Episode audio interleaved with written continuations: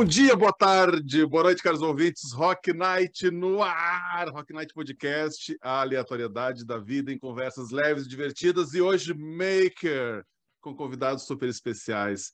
Toda segunda-feira, um programa novo para você curtir na sua plataforma de streaming favorita. Acesse a gente também lá no Instagram, rn.conversas para saber de todos os nossos convidados, nossas convidadas, e também acessa a nossa página no YouTube, que o Felipe está jogando todos os nossos vídeos para lá. Já são mais de 70 programas, devagarinho ele vai colocando os vídeos, você já pode ir curtindo também lá no nosso canal do YouTube, do YouTube. Eu sou Cristiano Borges Franco, junto com meu parceiro Felipe Guedes da Luz, a gente vai te conduzir no, numa viagem incrível aqui no mundo do nosso convidado de hoje. Salve, salve, Felipe Guedes da Luz, como é que tu tá? Salve, Cris. Saudade, saudade tua, né? Já que tu não, não pôde comparecer no nosso último bate-papo aqui. Né? Então é difícil substituir esse host magnífico. Mas feliz aí para esse bate-papo de hoje aí com esse cara fantástico que a gente conheceu na loucura de uma fila de para comer, para almoçar, e quando já sentamos junto para almoçar e já descobrimos um, um, mundo à parte aí que a gente não conhecia e vamos estar tá falando um pouco hoje. Isso aí, a gente pegou ele na fila do almoço, né? Turminha, com vocês, o querido Najib Nassif, para trocar uma ideia conosco. Seja bem-vindo, Najib. Como é que tu tá? Tudo bem, obrigado, gente, pelo convite. É um prazer poder dividir um pouco das minhas aventuras aí, cada vez com mais gente, para tentar empolgar esse mundo novo que a gente está vivendo aí. É, e a gente gosta de empolgação, né, Gibe? Eu vou contar essa história direito, né, Felipe? Bom, primeiro deixa, deixa eu contar do começo, sempre bom do começo, né? Eu conheci o Najib Uh, eu te conheci, tu não me conheceu, né? Mas em 2016, no primeiro Black Sheep Project, o primeiro BS Festival que teve aqui, os guris lá do BS, o João, Weiner, nem consideram muito aquele, aquele, aquele, aquela primeira edição, só porque ela foi pequenininha, né? Pô, mas tinha essa preciosidade do Najib lá trocando ideia com a gente, e aí eu assisti ele em 2016, turminha. O Najib, que ele é co-founder do Estúdio Bolha, tá? E lá na época, velho, tu falou de convergência entre físico e digital, de como a experiência é a nova maneira de comunicar, e eu sei que a bolha tem muito essa pegada também, né? A bolha, turma, deixa eu falar para vocês que é uma premiada empresa de inovação que combina hardware, software, fabricação digital para criar produtos e experiências, também diria, inovadores de dispositivos de IoT, Internet das Coisas, que coletam dados em tempo real, a wearables, que realmente são importantes. Ele também tem a Fresh Farms, é uma fazenda vertical, ele vai contar um pouquinho mais sobre isso para a gente também. Ele também trabalha e atua na AMI uh, e na Anglis. E eu vou deixar para você contar essas experiências todas para a gente, uh, na GIB, porque são empresas super disruptivas, diferentes, que criam essas experiências, que estão transformando a forma como as marcas também se posicionam no mercado. Eu acho que isso é bem bacana. Ainda, né? Voltando à história da fila do almoço. Uh, o Najib, então, eu estava uh, falando que ele estava nesse evento também do BS Festival, agora aqui em 2022 em Porto Alegre, e eu tava trocando ideia com o Felipe, com outras pessoas na fila, e disse, pô, vocês viram aqui o Najib, esse cara é foda, vocês têm que ver a palestra dele. Ah, mas já aconteceu? Eu acho que já aconteceu, era de manhã. Aí eu olho para trás e eu digo, gente, ele tá aqui atrás de nós. ele tava com o Instagram dele aberto. Eu estava mostrando para a turma o Instagram do Najib e ele atrás de nós na fila do almoço. Eu digo, vem cá, cara, vamos trocar ideia, vamos almoçar junto, vamos trocar ideia lá no, no podcast. Najib, Conta pra gente aí o que, que a bolha faz para a galera entender. Bom, vamos lá. Eu acho que antes de contar um pouquinho do que a bolha faz, eu acho que eu queria contar um pouquinho de trajetória até chegar na bolha, porque ajuda a contar um pouco yes. do que ela faz, porque não é fácil, tá? Até é, é, é mais assim, quem é o Najib, né? É, é, é um pouco disso que, de certa forma, moldou um pouco do que a bolha é, e assim, e até hoje eu tenho dificuldade de explicar o que a bolha faz. Então, contando um pouco da história, fica um pouco mais fácil, né, de todo mundo entender o que a bolha faz. Mas, bom, eu sou publicitário, é, sempre tive uma afinidade com, com, tecnologia desde moleque, eu sou do interior de São Paulo, é, eu eu era uma criança um pouco rebelde para a escola, então meu pai perdeu um pouco a paciência comigo para estudar e acabou me colocando num colégio técnico, né? No final, né, fiz o segundo e o terceiro colegial no colégio técnico e era técnico em processamento de dados. Isso, cara, era por volta da década, final da década de 80, é, comecinho da 90, assim. E eu me formei, eu saí do, do colegial é, com, com aptidão em, em, em processamento de dados. Naquela época não tinha internet, né? É importante isso, porque as pessoas às vezes não sabem, pera, já teve uma época que não existia internet já, já teve. Telefone você tinha que discar, de rodar, coisa e tal. Então, naquela época eu aprendi coisas que são jurássicas hoje, eu aprendi a programar em Clipper, COBOL, Pascal, Lotus 123, DBase, coisas que ninguém mais fala. Database Mas... 3 Plus. É, então, aquelas coisas todas. E eu tive meu primeiro computador muito cedo, é, e eu tive um computador quando não tinha internet.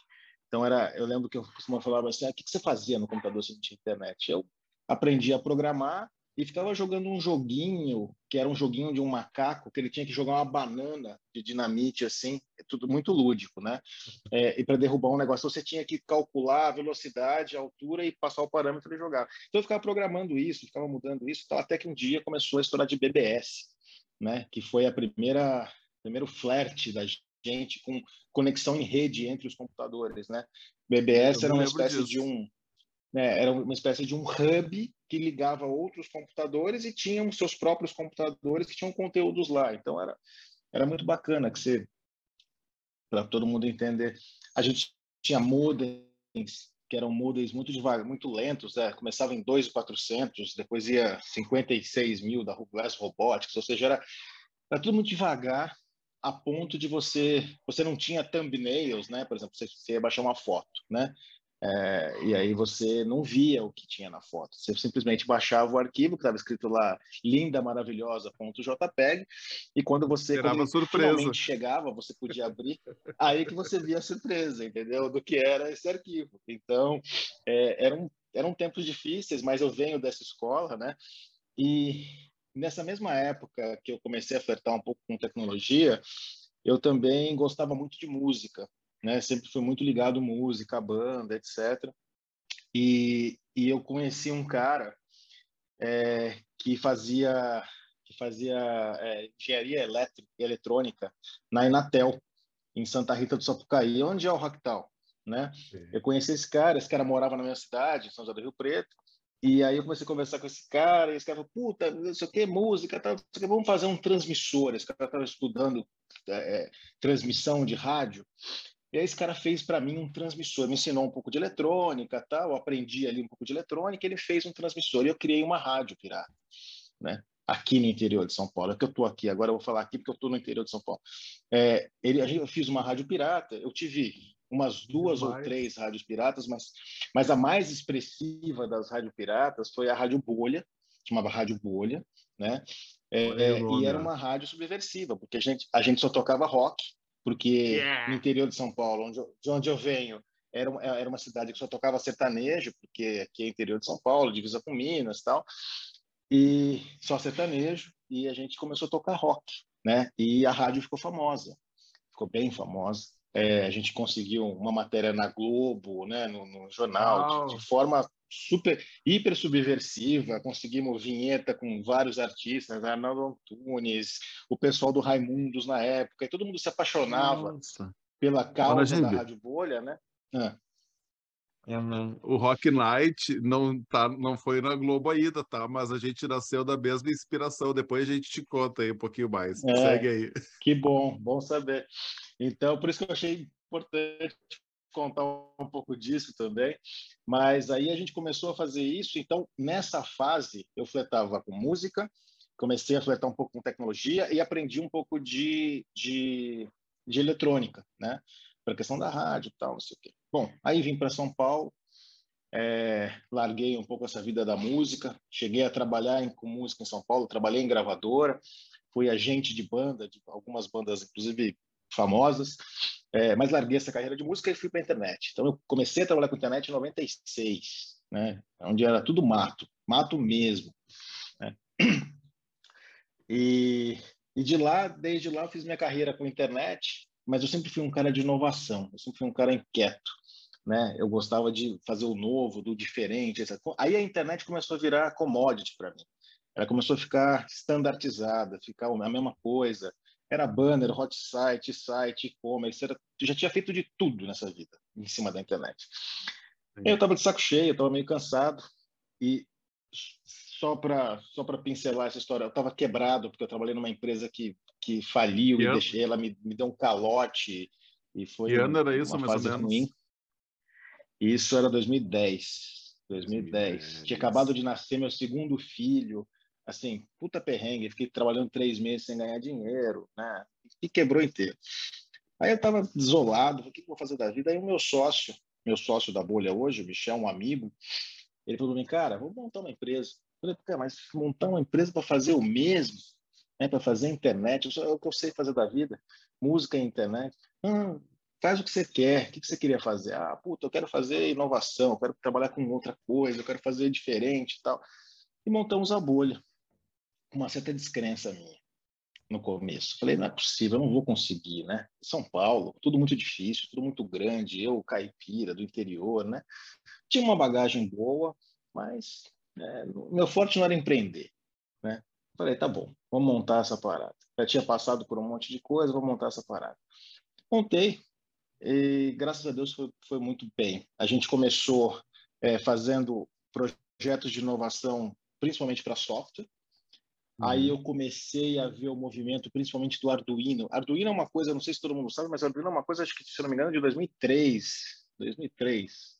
Não é, é começou essa história é. de é, começou essa história de hardware open source, porque assim, software open source todo mundo já todo mundo já ouvia falar, todo mundo já conhecia uhum. a questão do, do Red Hat, a questão do Linux, né? Todo mundo já sabia dessa história toda, mas hardware open source ainda era uma coisa nova.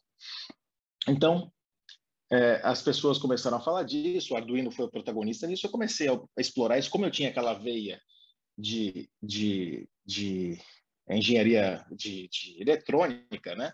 Por causa da rádio, eu comecei a falar, puta, eu gosto de hardware, eu gosto de ver isso, eu gosto de fazer a luzinha piscar, eu gosto de solda, eu gosto disso, daquilo, sensor e tal. Rádio, né? E aí eu comecei a pesquisar essa história, comecei a flertar com isso, até que eu fui numa feira, consegui, aí convencer todo mundo aqui, juntei uma graninha com os projetos que eu fazia da bolha e tal. Fui numa feira chamada Maker Fair, uma feira, a minha primeira edição da Maker Fair foi em Nova York uma feira maker. Era uma feira, para quem não conhece, a Maker Fair era uma, tem uma revista que chama Revista Make, é uma revista famosa, antiga americana, que é mais uma revista de, de, de do it yourself, bem famosa americana. E eles tinham um evento é, que acontecia inicialmente anualmente, depois eles fizeram uma franquia do evento, existem as mini Maker Fairs até hoje, mas era uma feira de inventores. Puta, eu fui nessa feira, em Nova York. Aí fudeu. Aí eu descobri que tudo aquilo que eu gostava e que eu queria fazer tinha um mercado enorme e tinha muita gente fazendo. E aí eu fiquei apaixonado por essa história. Mas lá, Voltei né? Voltei para o Brasil. Lá. Fazendo lá, lá né? Lá, fazendo Nova lá. York. Fazendo lá. Fazendo lá. Isso era tipo 2013, alguma coisa assim. É. E aí eu voltei montei a bolha em 2010, final de 2010. Então, 2011, 2012 foi basicamente software. E aí a gente começou a trabalhar com hardware em 2013. Final de 2012, 2013, foi essa história da Maker Fair. E aí eu fiquei maluco com essa história e comecei a tentar vender projetos de hardware aqui. Obviamente, comecei a falar de IoT, comecei a falar de movimento maker, todo mundo me achava meio estranho, né, na época, porque a bolha sempre teve uma grande afinidade com agência de publicidade, porque eu era meio que um braço das agências, porque existe um papel que chama Creative Technologist, que Sim. é um cara que faz um meio de campo entre a criação e a tecnologia, né? E isso uhum. geralmente estava dentro das empresas, assim. E quando as empresas, as agências grandes começaram a, a, a trazer o digital para dentro, essa figura era uma figura importante, né? Só que nem toda agência conseguia domar esse bicho, né? Conseguia conversar com esse cara, conseguia botar esse cara. A gente está tendo um problema muito similar agora, mas esse é um outro capítulo. É, Mas aí a bolha se posicionou como uma empresa de creative technologies para atender as agências. Então a agência tinha ideia. Eu falava para os caras: ó, pira, pensa o que você quer. Aí você conversa comigo e eu falo se dá ou não dá, e como dá e como não dá. Né? E a gente produz isso para vocês. Então, com isso, a gente ganhou notoriedade dentro desse mercado é, e começou aí a desenvolver um monte de coisa. E aí eu falava com esses caras, eu falava, gente, olha, tem um mundo novo do hardware, a gente pode fazer isso, fazer aquilo, fazer aquele outro. Não precisa mais o anúncio que você faz ali na parede. Opa, nosso convidado meio travou aqui. Conexão do interior deu, deu, deu problema. Mas depois tu edita, né? Eu não, vai assim mesmo. Voltou. Voltei. Cara, tranquilo. Estava é, bem na parte onde você falou que daí estava falando para as empresas que, ah, tá vendo aquelas é, luzinhas? Isso, estava tentando imprimir essa história de hardware para todo mundo tal.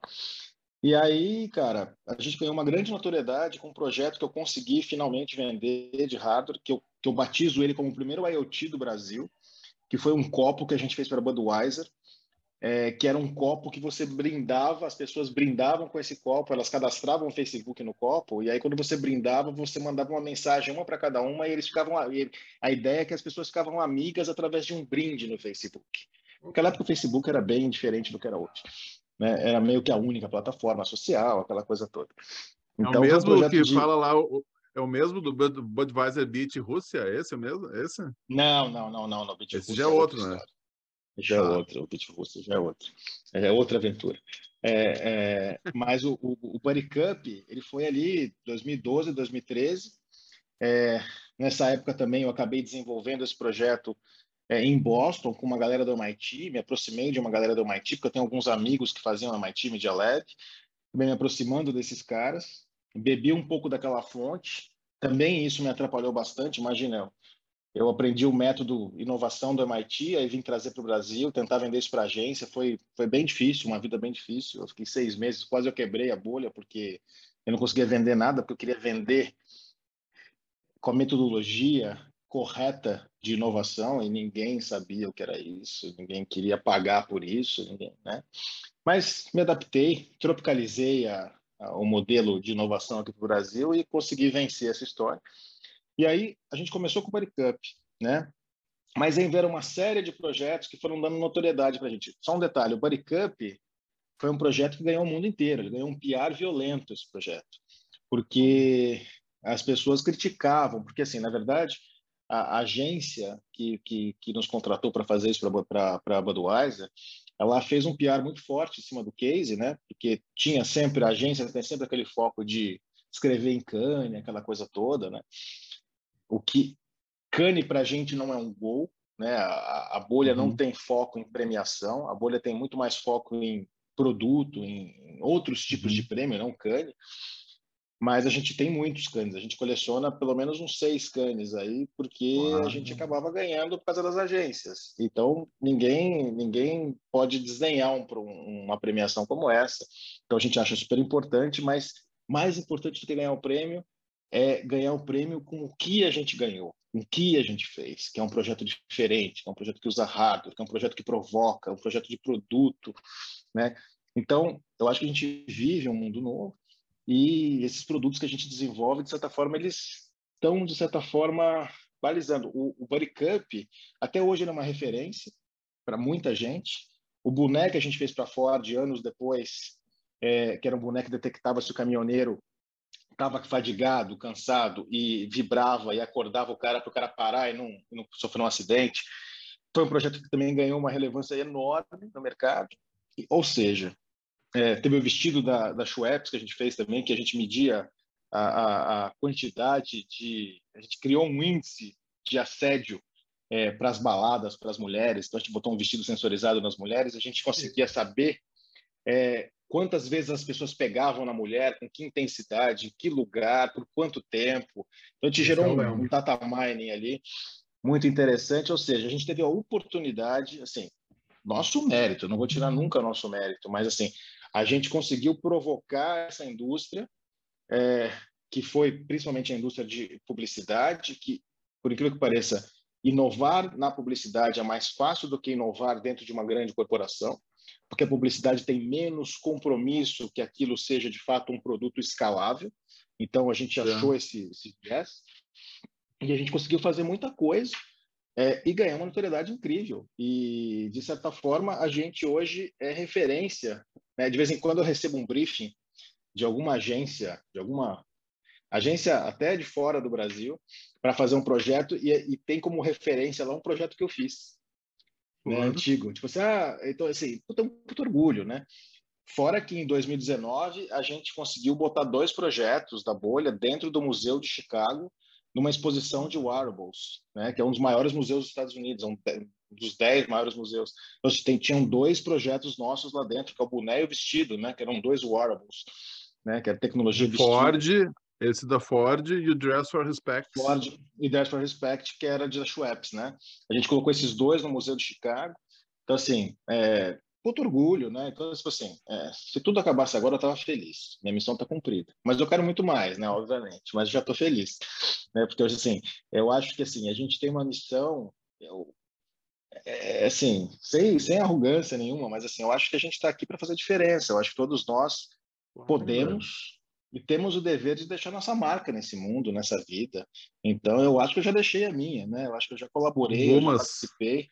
É, e eu quero, eu quero continuar fazendo, né? Continuar mudando. E eu acho que quero incentivar que outras pessoas façam a mesma coisa, porque eu acho que a gente vive numa revolução industrial. De fato, a gente está no meio dela.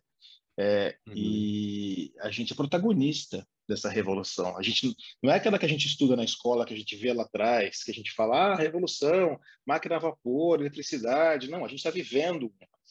Então, puta, o que a gente fizer agora pode ser que ecoe daqui 50 anos. 50 e vão falar da gente de alguma maneira, né? É, então, eu acho que a gente tem que aproveitar nossa estadia nessa, nessa, nessa vida, né? E Demais, eu faço isso da maneira mais bacana que eu, que eu consigo fazer. É, eu gosto de fazer o que eu faço, né? Então, a bolha Olha, é o meu, minha expressão. É, na época, então, da fundação da bolha, era você e teu sócio. Como é que é o nome dele mesmo? Desculpa. Michel, Michel. O Michel, do Inatel. E hoje a bolha continua sendo vocês dois, vocês que criam, que tamanho tem a bolha hoje? Quem é que, Sim, quem é que é... faz com vocês essas loucuragens todas aí? É, então, na verdade, só para uma correção, o Michel, ele não era da Inatel. Inatel era um outro cara, um outro passado. Ah, Michel, eu que, eu que, eu que é, misturei tudo, desculpa. Normal, normal. O, o, o Michel é, é, meu sócio que ele estudou comigo. O Michel é, é mais da área do audiovisual, né? O Michel é meu sócio ah. na bolha, foi o grande incentivador para que a gente montasse a bolha, mas eu opero a bolha. O Michel, ele não fica no dia a dia da bolha, né? Ele não está muito no dia a dia. Ele teve um papel fundamental e super importante, continua tendo, mas como estímulo para eu continuar fazendo o que eu venho fazendo. A bolha cresceu bastante. A bolha não é uma grande empresa, mas é uma empresa muito ambiciosa, é, com um grupo pequeno de pessoas, a gente, mesmo antes da pandemia, a gente aprendeu a trabalhar de forma híbrida. A gente já trabalhava de forma híbrida antes da pandemia, híbrida e com um modelo um pouco diferente do modelo de contratação. A gente trabalhou com um modelo era que era que era híbrido também, que a gente tinha parte de, dos recursos pré-alocados e a gente realocava conforme o projeto um projeto entrava. Então a gente tinha um modelo bacana, a gente testou um modelo bacana mesmo antes da pandemia é, e funcionou. E é um grupo diverso. Né? Hoje hoje a bolha a gente tem sete pessoas hoje no grupo, né? A gente vamos lembrar aqui que a gente passou por uma pandemia, né? Teve toda uma Sim. situação, então, né? Sobrevivemos, todos aqui somos sobreviventes, felizes, rindo, tá tudo bem, né? Mas estamos ainda se reerguendo, né? Hoje a bolha está com sete pessoas é, e a gente vem trabalhando não só para o mercado brasileiro, mas principalmente hoje, por incrível que pareça, para o mercado fora do Brasil, o mercado europeu, americano. A gente atende principalmente as agências, né? E hoje a gente tem a sorte de estar, tá, por exemplo, fazendo dois projetos agora para Londres, é, porque é engraçado. E olha só que legal como as coisas funcionam. É, quem nos traz para esses projetos de agências fora do Brasil são brasileiros que saíram daqui e que vão para essas agências fora e não encontram similaridade com empresas da bolha fora e acabam buscando a gente aqui. Então é, é muito maluco isso, né? Mas essa minha pergunta tem a ver assim, ó. Pô, qual é o pré-requisito para trabalhar na bolha? Eu tenho que ser maker, eu tenho que curtir os gadgets, eu tenho que saber de wearables. Porque eu estou imaginando assim, por exemplo, o Dress for Respect, né? Teve toda uma pesquisa primeiro de tendências para entender né, o contexto, para depois buscar materiais, pesquisa de novos materiais, tecidos. Conta para a gente como é que é esse processo assim até chegar né, naquele vestido cheio de tecnologia, todo cheio de sensores, dando essas informações aí para pra, as pessoas. Eu costumo dizer que a gente geralmente trabalha com insights. As, as agências elas têm insights de projetos, porque elas não têm hoje um pouco mais, mas elas não têm tanta, elas não têm foco em pesquisar material, em saber o que dá, o que não dá. Elas elas estão elas estão lá para criar. Né? Ela tem os criativos, eles criam, né? Muitas vezes inspirado em alguma coisa, tal, mas assim chega para a gente um insight. Esse insight, quando ele chega para a gente, a gente, de certa forma, cocria, de certa forma não, a gente cocria isso com a própria agência para tornar esse insight um projeto viável, alguma coisa que seja execuível, alguma coisa que a gente possa, de fato, materializar. Então, a gente ajuda isso, a gente arredonda isso, isso é, de novo, apresentado ao cliente, o cliente aprova e a gente desenvolve. Né? A agência tem todo o papel dela, papel do insight, o papel da pesquisa, o papel do planejamento, o papel da divulgação disso, e a gente fica com o papel técnico de transformar aquilo numa realidade, né? E aí a gente vai, quando a gente recebe esse insight, a gente vai entendendo. Então, por exemplo, fazer uma proposta na bolha é um desafio, porque a gente não tira uma proposta da gaveta, né? Hoje, às vezes, até, até rola algumas, porque a gente já fez tanta coisa, mas tudo que pedem para a gente é uma coisa que não existe, que não tem paralelo. Geralmente é tipo assim, eu quero fazer uma coisa que ninguém fez. Quanto custa? Faz objetos é do futuro, faz? velho. Né? Pois é. Quanto, quanto custa? Como é que faz? A gente tem que... Cada, cada proposta para a gente é uma aventura. Porque a gente tem que debruçar no mundo que a gente não conhece, deduzir uma série de coisas, usar um pouco do conhecimento que a gente já tem para voltar para dizer, ó, dá, não dá, quanto custa, quanto tempo leva. Então, assim, é, é difícil, é difícil. E a gente recebe muito pedido. Não estou aqui reclamando, tá? É muito bom. É que eu queria que esses pedidos se convertessem muito mais, né?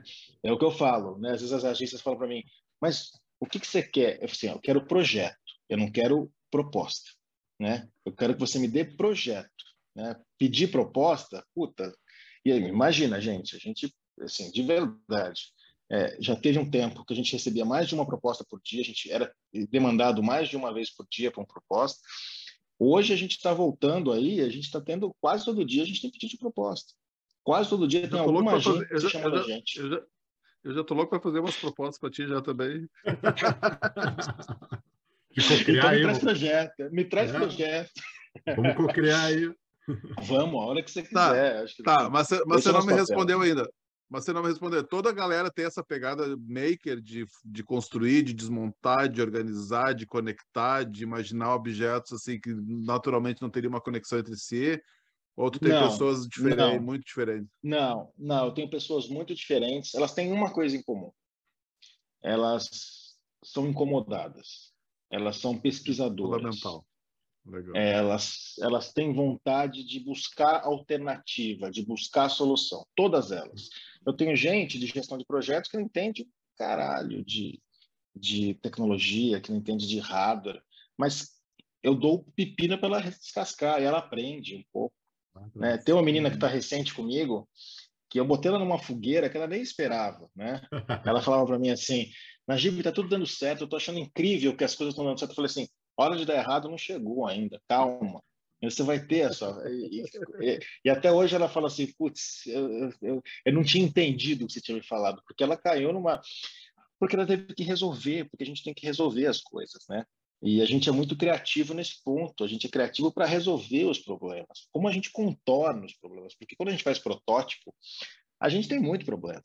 E a gente precisa testar muita coisa.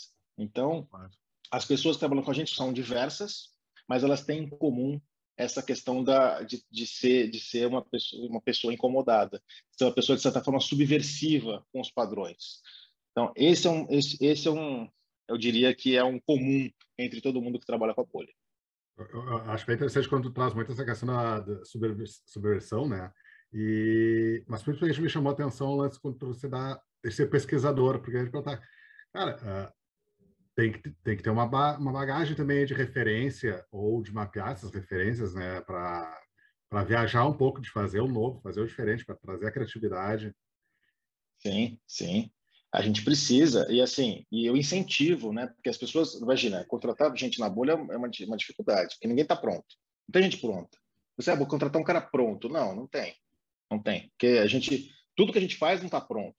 A gente, na verdade, trabalha com, com, imprevisto, a gente trabalha com o imprevisto, a gente trabalha com o não pronto. A gente trabalha com a inovação, com, com, com o diferente, né? É nem é além da inovação, o diferente, de fato.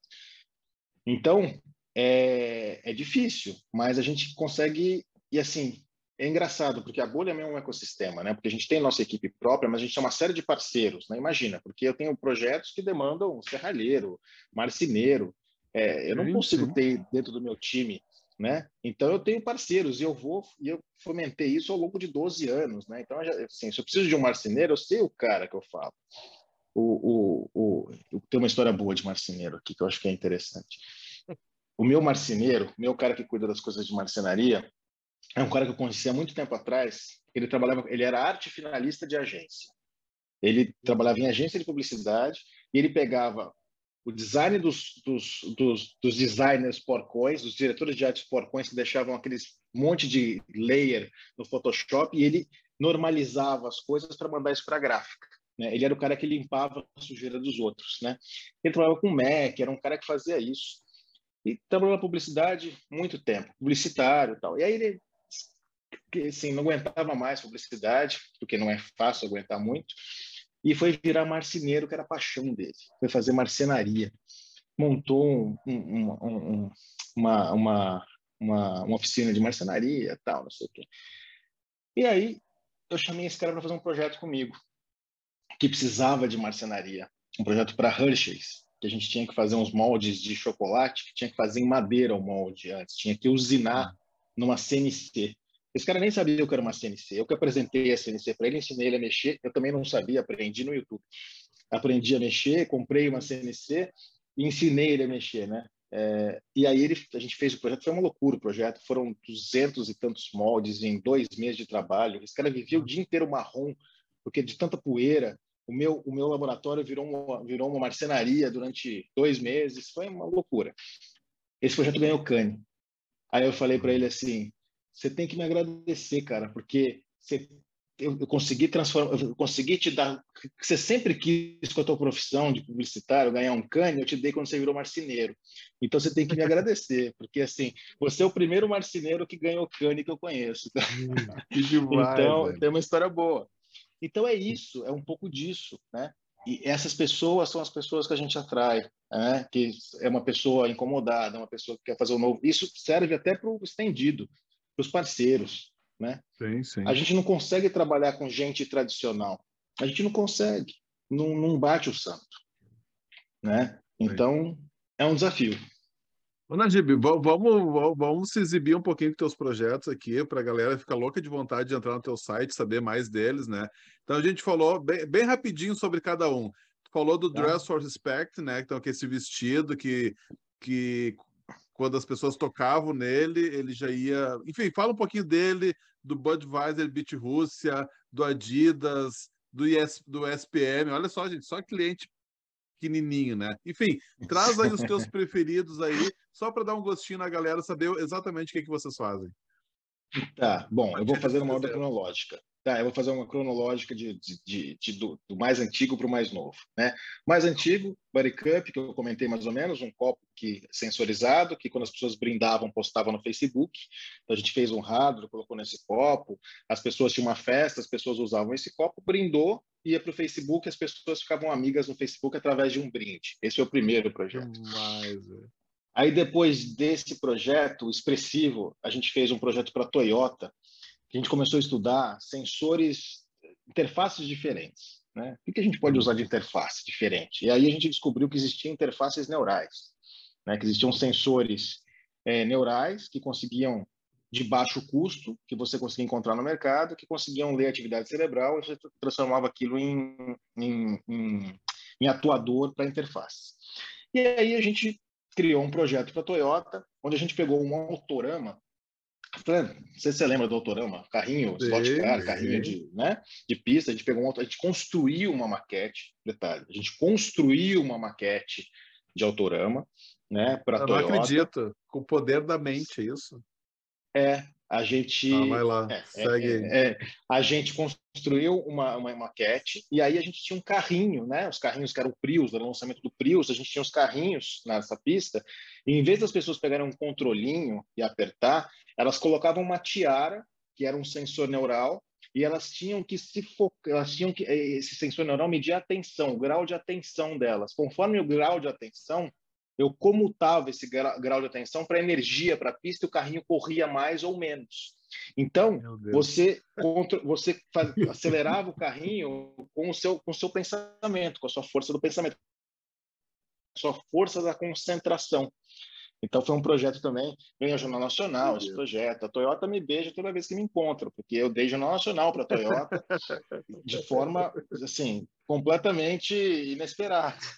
Né? Então, foi um projeto muito bacana que a gente acabou fazendo, que foi esse da Toyota. Expressivo depois disso, eu tenho uma memória meio fraca, mas é, expressivo depois disso, a gente teve, de fato, o boné, tá forte, que era um boné que a gente também fez todo o design do boné, o design do hardware, a gente fez tudo, tudo bonitinho. Era um, era um projeto para ser escala, tá? Para fazer em escala. Não foi feito por uma questão é, mercadológica da própria Ford no Brasil, mas era um boné que tinha um chipzinho, que a ideia era distribuir para os caminhoneiros, que ele detectava movimento de tônus muscular, ou seja, tipo, ele sabia se o cara estava com movimento de sono. A gente fez todo um padrão de machine learning ali para ensinar o hardware a, a pegar movimento. E com isso a gente despertava ele através de um buzzer e de um vibra. Então vibrava, acendia a luz, fazia barulho para o cara parar, né? Era bom para reunião também, reunião chata, ser usado para funcionar. mas, mas a gente fez para. E esse projeto foi hiper premiado, né? porque Demais, importante. Cara. Isso é um wearables, porque é algo vestível. O wearables é tecnologia vestível, né? O boné você veste, então tem tecnologia ali, é um wearable, e é um wearable, um wearable com propósito, né? Porque ele tem um propósito de evitar acidente, etc. Então ele foi premiadíssimo no mundo inteiro, ganhou Cannes também esse projeto é, assim, também foi falado no mundo inteiro, uma grande expressividade, e a gente ia produzir isso. Isso foi 2018, se eu não me engano. A gente ia produzir isso em escala, mas aí foi o ano que a Ford estava com um problema no Brasil, estava saindo, a, a uhum. fábrica de caminhões estava uhum. fechando aqui no Brasil, então acabou não acontecendo, mas o presidente mundial da Ford usou o boné numa convenção, é, tem vídeo disso, então, é, e engraçado, eu teve em 2019 eu fui para Chicago tentar montar a bolha em Chicago. E uhum. e eu, eu falava dos projetos da bolha quando eu falei do boné o cara falou assim Pô, mas vocês que fizeram isso eu conheço esse projeto. É porque o projeto ganhou tanta força que era benchmark um monte de coisa então a gente não sabe a gente às vezes tem aqui a gente no Brasil a gente tem um pouco de espírito de de vira-lata né é, mas uhum. não, a gente faz coisa muito bacana, gente, muito bacana. É, a gente é muito, a gente é muito safo aqui, né? E, então funciona. E depois disso, né? Depois do boné veio o vestido logo na sequência, que é esse vestido que a gente sensorizou, a gente fez, pegou um vestido, sensorizou o vestido inteiro, colocou um, um, um, hardwarezinho para ser, de certa forma, a, a, a, controladora desses sensores todos e a gente e a gente é, é, entendia esse sinal via Wi-Fi, então era um, um, IoT, né? Era um vestido sensorizado com um IoT, era como se fosse um IoT, e a gente conseguia mensurar é, quantas pessoas pegavam nas meninas, por quanto tempo, em que lugar, com que intensidade. Isso virou, de certa forma, virou um, um padrão de assédio. Porque até então, ah. quanto de assédio tem, né? O que tem de assédio? Então virou um padrão. Engraçado, porque quando a gente fez esse projeto, ingênuo que eu sou, eu achei que ninguém ia pegar na menina. Eu falei assim, não, como assim, cara? A mulher vai vestir vestido, ninguém, ninguém faz isso, ficar agarrando a menina, ninguém faz isso, né? Sim. Sou um lorde, obviamente, mas né? Aí eu liguei, eu liguei para o meu produtor, para o cara que estava em campo fazendo isso, a ação acontecer, eu liguei para ele, era tipo 11 e meia da noite. Falei, e aí? Ninguém pegou na menina? Ele falou assim, não, ninguém pegou na menina, cara. As meninas estão desfilando e ninguém está pegando nelas. 11 e meia. Bom, aí tipo deu uma da manhã eu liguei de novo, né? Como é que tá? Cara, todo mundo ficou bebaço e tá todo mundo agarrando essa menina, tá lá e para cá. Que doideira. então, então é maluco, né? É maluco, Sim. mas um projeto super importante também, hiper premiado, foi para o Museu de Chicago. Então, assim, eu acho que esses projetos são, de certa forma, símbolos de coisas que a bolha faz, né? E a bolha faz coisas um pouco... Ah, fala. Não, você pode concluir, mas a minha pergunta depois é por que, que isso não escala? Bom, tem coisas que são feitas para escalar e tem coisas que não. O boné seria feito para escalar. No escala, pergunta difícil essa. No escala porque as pessoas não estão preparadas, eu acho. Porque o que, que, pegou no boné da Ford? É, compras, que sempre é, que é, é a área da empresa que vai avaliar isso, foi, foi avaliar o custo desse boné. Esse boné estava basicamente, a gente estava chegando na unidade em, em 30 dólares, mais ou menos. Né? A gente chegou na unidade desse boné. Só que ela comparava esse custo. Pois é, só que ela comparava esse custo com o boné que ela comprava para fazer evento, que não tinha tecnologia nenhuma. Então, mas, eu, pago, eu pago eu pago 3 reais no boné, você está me falando que custa 30 dólares, é muito caro. Mas não é o boné, né? Eles não entenderam que não era o boné. O boné é. só era o. Não, e assim, eles queriam vender o boné. Eu falei, não tem que vender. Esse boné é para vocês venderem mais caminhão, não é para vocês venderem o boné. Esse boné você vai dar para o cara que compra uma frota de caminhão. Você vai fazer, né? Ou seja, é, assim, sempre tem alguma questão. O vestido não, o vestido era, era um experimento. O vestido não é uma coisa para escalar. O vestido era um experimento, né? Ele não tinha perspectiva de escala. O Buddy Cup, que era o copo que brindava, a ideia era escalar. Ele não escalou por motivos bizarros, diríamos. É, rapidinho, para a gente também, não quero ficar... Nós vamos falar aqui horas, mas o Buddy Cup tem uma história interessante que eu ouvi também, né? não, não, não participei, mas de orelhada, que quando a agência é, é, colocou esse projeto para Cannes, né, escreveu em Cannes, é, o Brasil, a pessoa do Brasil que cuida de Budweiser autorizou isso, né? Tudo bem. Só que a pessoa que autorizou no Brasil parece que não pediu autorização para para Budweiser fora do Brasil, porque achava que o projeto não ia ser tão expressivo, né? Só que o projeto deu um piar no mundo inteiro.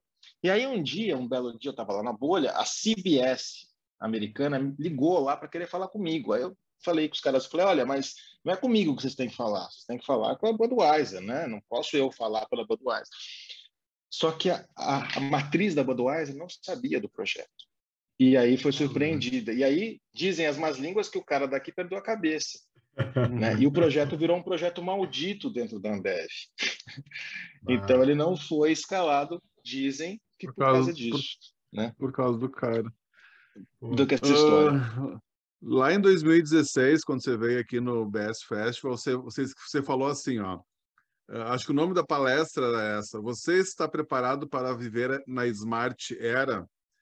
Entenda a ruptura que a internet das coisas causará em sua vida, causará em sua vida. Isso em 2016. Se passaram seis anos, velho. Como é que tu entende? Mudou muito. A impressão que dá é que não avançou, mas a minha impressão, mas tu que vive no meio, Quanto avançou de 2016 para cá na Jeep? Muita coisa. Eu acho que muita coisa. É, é, sim, pô, a gente teve, assim, não podemos esquecer, a gente teve uma pandemia e de repente todo mundo fazia reunião online. Online. É, as pessoas não sabiam mexer no Meeting, não sabiam mexer no Zoom, não sabiam mexer em nada, de repente todo mundo aprendeu a mexer as coisas que todo mundo começou a fazer coisa com câmera, ou seja, todo mundo se, se, se, todo mundo usa muito mais a internet, teve que se forçar a usar muito mais a internet, né? A ver o valor dela. Então assim, eu acho que sim, teve uma mudança muito menor do que deveria ter sido.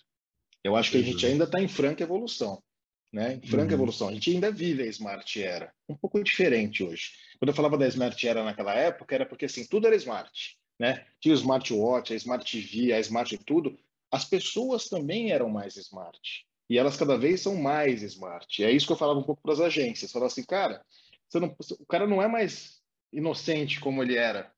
Ele é, mais, ele é mais inteligente, ele é mais smart. Hoje ele tem muito mais de uma TV do que ele tinha. Você precisa começar a entregar coisas mais inteligentes para ele, porque ele é mais inteligente. Então você Sim. tem que ser mais inteligente. Você não consegue ser mais inteligente fazendo o mesmo. Então você tem que começar a inovar, você precisa começar a fazer experiências, você começa a pensar em outras coisas, né? Que era a minha proposta, era o que a bolha propunha. Então, eu acho que a gente continua ainda vivendo essa smart era, as pessoas não vão parar de, de, de, se, de se aperfeiçoar na inteligência, porque elas estão consumindo isso cada vez mais. Pô, era difícil, era impossível fazer uma reunião remota antes da pandemia. Ninguém queria fazer uma reunião remota. Eu queria fazer uma reunião com alguma empresa do Sul, eu tinha que ir para Porto Alegre. Sim. Eu tinha que ir para Porto Alegre. E aí eu tinha que juntar umas quatro, cinco reuniões para valer a pena a minha ida para Porto Alegre. Hoje não. Hoje Parece eu mando tá falando de 10 anos atrás, né? Parece que você está falando não, de 10, 20 anos atrás. Né? É, pois é, é dois de três. É, pois é. Então, as coisas se aceleram muito, muito. É, de certa forma, é, principalmente para o IoT, o IoT saiu da... Ele saiu um pouco... Para mim, é que assim, tem, tem, muitos termos que eles viram buzzword, né? Maker, Sim. por exemplo, é um termo que, na minha opinião, ele foi muito destruído aqui no Brasil. É, tanto que eu nem falo muito desse termo, porque eu acho que já passou, isso é uma outra coisa. Né? Eu acho que a gente pegou a herança disso, a gente traz um pouco do princípio disso. Mas a gente. Então, IoT, por exemplo. IoT ninguém muito mais fala de IoT, porque ele não é mais buzzword. Mas ele continua, não é porque ele não é buzzword que ele não continua sendo importantíssimo. Né? Só que ele está num nível muito mais industrial hoje ele está no nível da cidade, ele está no nível da, da, das smart cities, ele está num outro nível da automação das indústrias, não está mais no, no, no, tanto no consumer, porque o consumer já não chama mais de IoT, o consumer hoje chama de relógio, uhum. ele Alexa. chama de fone de ouvido, chama de Alexa, entendeu? Mas, de certa forma, tudo, tudo faz parte dessa grande evolução do que a gente está passando. Né? Então, assim, acho sim que a gente evoluiu bastante, a gente tem muito mais para evoluir e principalmente a gente precisa entender, ainda a gente ainda precisa, a gente teve um aborto, né, com a história do, da, da pandemia, mas a gente continua precisando evoluir um pouco no que as pessoas buscam, né, no que elas querem, como elas interagem, como elas se aproximam das coisas, né? Então eu pretendo continuar fazendo coisas desse nível. Muito bom. Eu digo isso porque eu acho que eu sou ansioso pelo futuro, daí de tanta gente falar dele, planejar, pensar futuros, assim, a gente fica louco que ele aconteça de uma vez, e aí eu vou lá para 2016, pô, e a gente ainda continua, recém agora a gente continua falando, para mim a gente tem que ter desculpa... outra coisa, sabe? Mas é eu que estou ansioso, talvez. Então, mas desculpa, desculpa discordar com você, de você de, algum, de, de alguma forma, mas é, o mais legal do futuro não é o futuro, é a jornada para você chegar nele. É, porque, porque nunca chega dele, na real, né? Pois é, mas nunca vai chegar. nunca vai chegar. A gente vai construir o futuro. Não vai, de repente, fazer assim, ó, futuro. Não, não vai acontecer. Ah, é, vai acontecer. É, é, é, é, que sempre vai ter um, um futuro que a gente almeja sempre o mais, ou um diferente. Tipo, chegou um futuro para nós mas agora. Mas isso é tá inquietude. Tá é, Mas isso é inquietude, isso é vontade, é. isso é que nos, isso que nos move, que nos motiva, né? Eu costumo falar, eu gosto de falar isso, assim, a grande, o grande tesão da minha vida é a jornada, não é o começo nem o fim, é a jornada, é o mais legal, é na jornada que você conhece as pessoas, que você conhece as coisas, claro. é, é aí que tá. A hora que chega no final, você fala assim, puta, mas é isso? Você fala assim, porra, achei que era mais né? Porque às vezes o, o, fim ele ele não é, né? Tipo assim, ah, quero chegar no futuro. Futuro que futuro? Aquele que ninguém mais fala com ninguém, todo mundo tá de óculos brincando de metaverso. É esse o futuro é. que a gente quer? Mas né? é, então... esse, que bom que você tocou nesse, nisso aí. Pô, hoje eu, hoje eu vi um artigo, acho que está até aberto aqui, até vou, vou recomendar aqui, ó. O futuro que não está nos relatórios de tendência. Está publicado na Nima Bem-Estar, do, do UOL, e aí eu só vou ler a manchete para vocês aqui, que me representa muito esse texto aqui dela, tá? É da Thaís Fabris. Enquanto homens engravatados planejam um amanhã dentro de um universo virtual, a consultora Thais Fabrício propõe uma mudança de olhar que preze pelas crianças, mães indígenas em prol de um bem-estar coletivo. Apesar de eu gostar muito de tecnologia, falar de tecnologia, viver tecnologia, pensar em metaverso, em IoT, todas essas tecnologias bacanas, mas eu, eu acredito muito que o futuro é, tem, tem, tem que ter um resgate forte do passado também, de lições de casa que a gente não fez até hoje e que a gente tem que fazer elas para chegar nesse futuro tão cheio de, de, graça e com essas tecnologias todas. Né? É, eu, eu acredito que o futuro é, é muito mais cheio de passado do que a gente imagina. Esse é o futuro que eu quero e que eu imagino. Ele é total cheio de passado. Porque uhum. a gente perde isso. A bolha é isso. Né? Eu costumo dizer assim, porque eu sou da, da década de 80, onde tudo era muito físico, tudo era muito analógico. Né? Eu cresci vendo o digital, né? Eu sou da primeira fase, eu vi tudo aquilo. Eu vi as pessoas saindo da festinha e indo para o Facebook, indo para o Orkut, uhum. né? deixando de interagir pessoalmente para se interagir pela internet, né? Eu, eu vivi isso, eu vi isso acontecer, né? E quando eu falo que a bolha mistura físico com digital, quando eu falo do físico, físico para mim é o resgate, físico para mim é o passado. Porque todo mundo foi para aquele mundo virtual que não é tão legal. Ele, ele é legal, ele tem coisas legais, mas nem tudo é suficiente para ser tudo. Né? Então você, você, ah, puta, me achei aqui. É, é, no digital eu tenho tudo. Não, você vai ter o melhor do digital, mas você ainda vai ter coisas que você vai querer de outro lugar. Porque o, a grama do vizinho é sempre mais verdinha. Né? Uhum. Você vai querer outra coisa, nada vai te completar plenamente.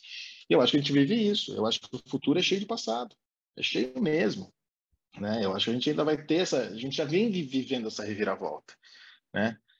Essa história, isso vai acontecer com, com o trabalho agora. Eu não, não quero entrar nesse muito nessa seara, mas isso, isso, isso vai acontecer com o trabalho. Essa história de trabalho remoto, trabalho híbrido, as pessoas vão questionar isso, né? É, vão sentir falta de ir para o trabalho. É.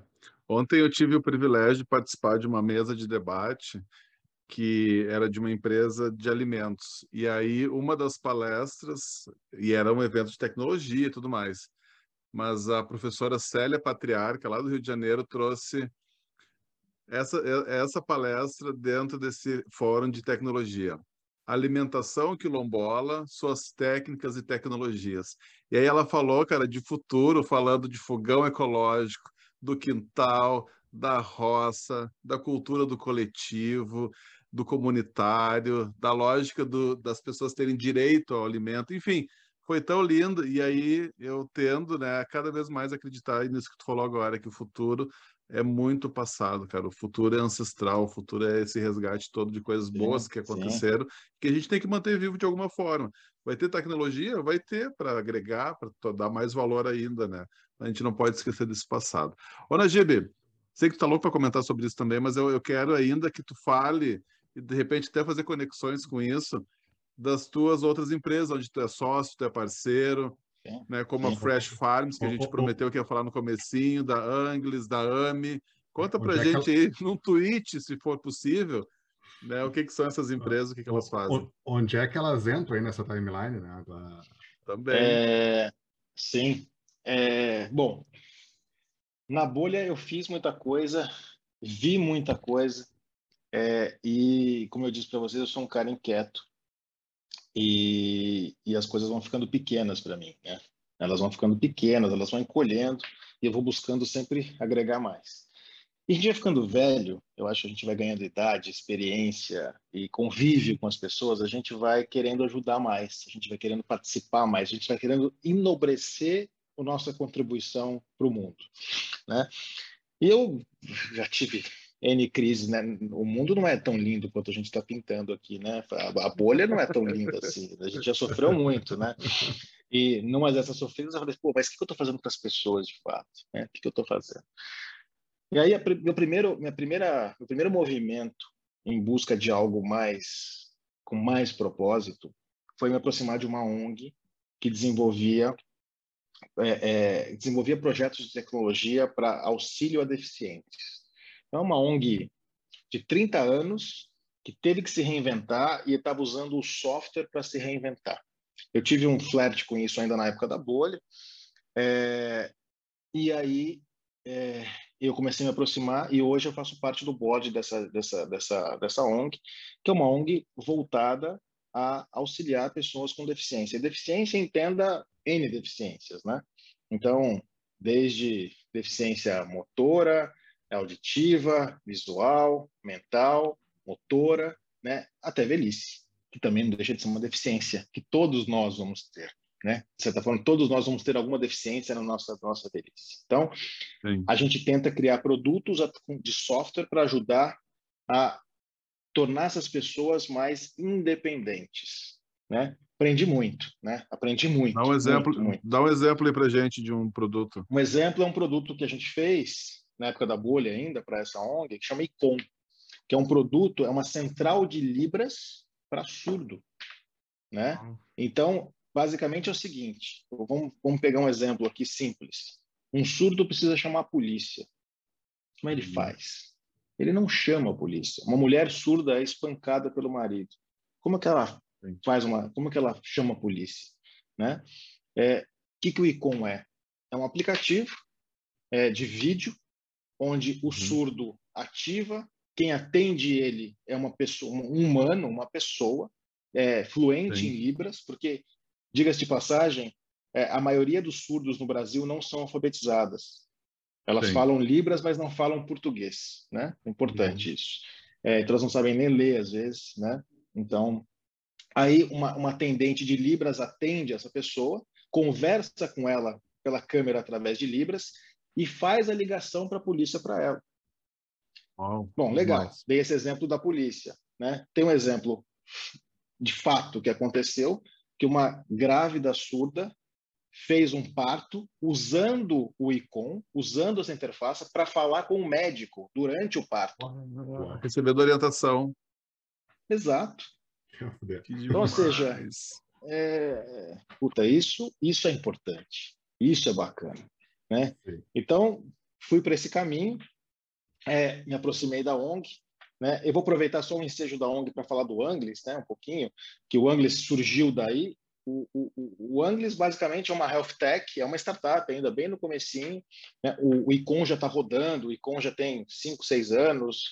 É, toda empresa pode contratar o Icon para os seus funcionários, para os seus consumidores surdos, né?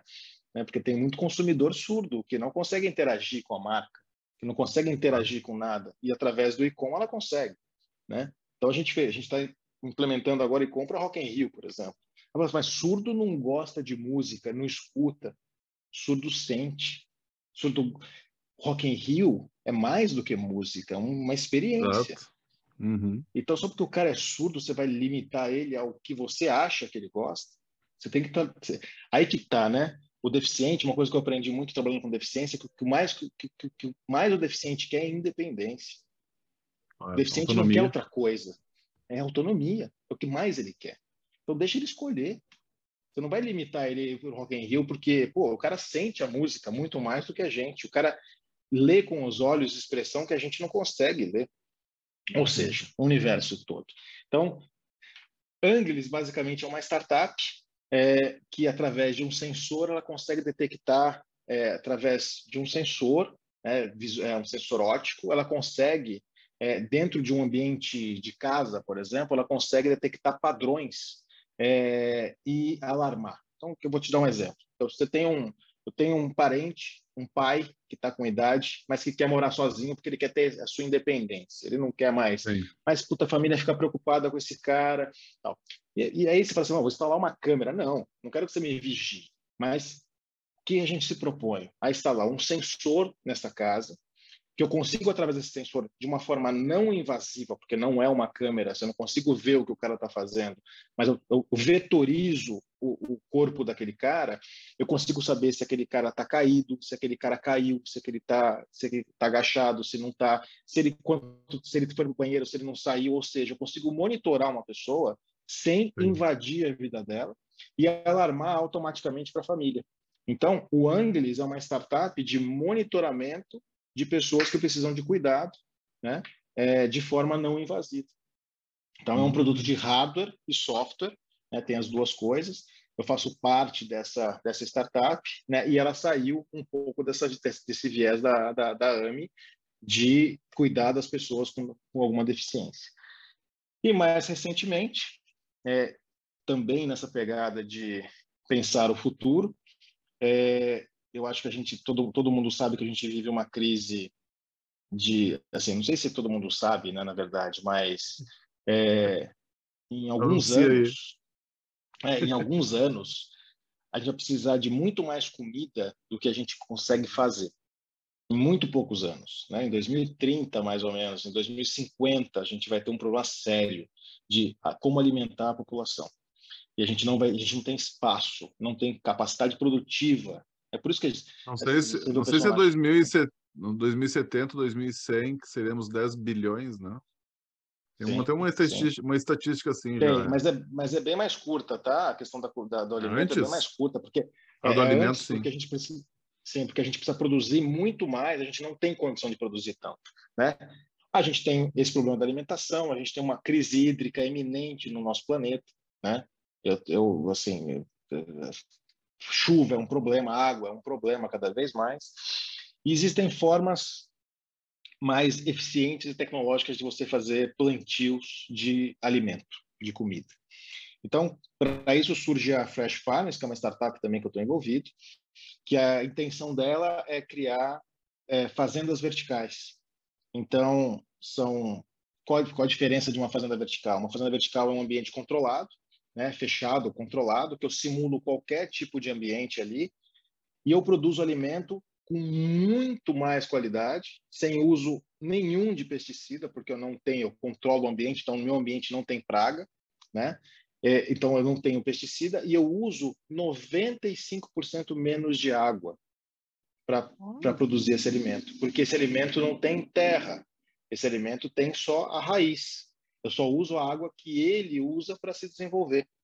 Então, eu uso 95% porque eu não tenho desperdício de água. Né? Fora que uma fazenda vertical ela produz, no mínimo, 100 vezes mais do que uma fazenda tradicional. Ou seja, o futuro está aí.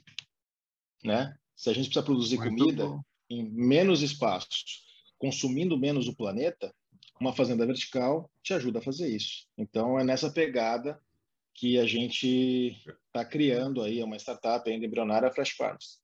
Eu lembro que. Eu já, te, comentou... eu já te aconselho a produzir cogumelos, então, também, viu? Porque cogumelo também, também ele dá faz parte. Faz é. parte. Que, que é uma coisa importante, é, para exploração espacial, é mais vantajoso levar cogumelo do que levar do que levar grão, porque o cogumelo não pesa, porque não tem é. grão. É. é um fungo. E ele é, e, e ele é. é rico em vitamina, minerais, tudo, muitos nutrientes. Tudo. tudo. É, então, ou seja, a gente vai. É, não posso abrir muito porque é uma startup ainda, mas a gente está pensando muito mais no modelo de como produzir do que em produzir de certa forma. Né? Então a gente deve vir com um modelo bem revolucionário aí. A gente fez uma pesquisa fora do Brasil, a gente foi visitar a Europa aí que já está fazendo isso há 20 anos. Então, quem mas... sabe daqui a uns anos eu posso contar um pouco, um pouco, um, posso contar os, os, resultados disso um pouco mais fortes aí, oh, já com tudo favor. rodando. Manda, Felipe.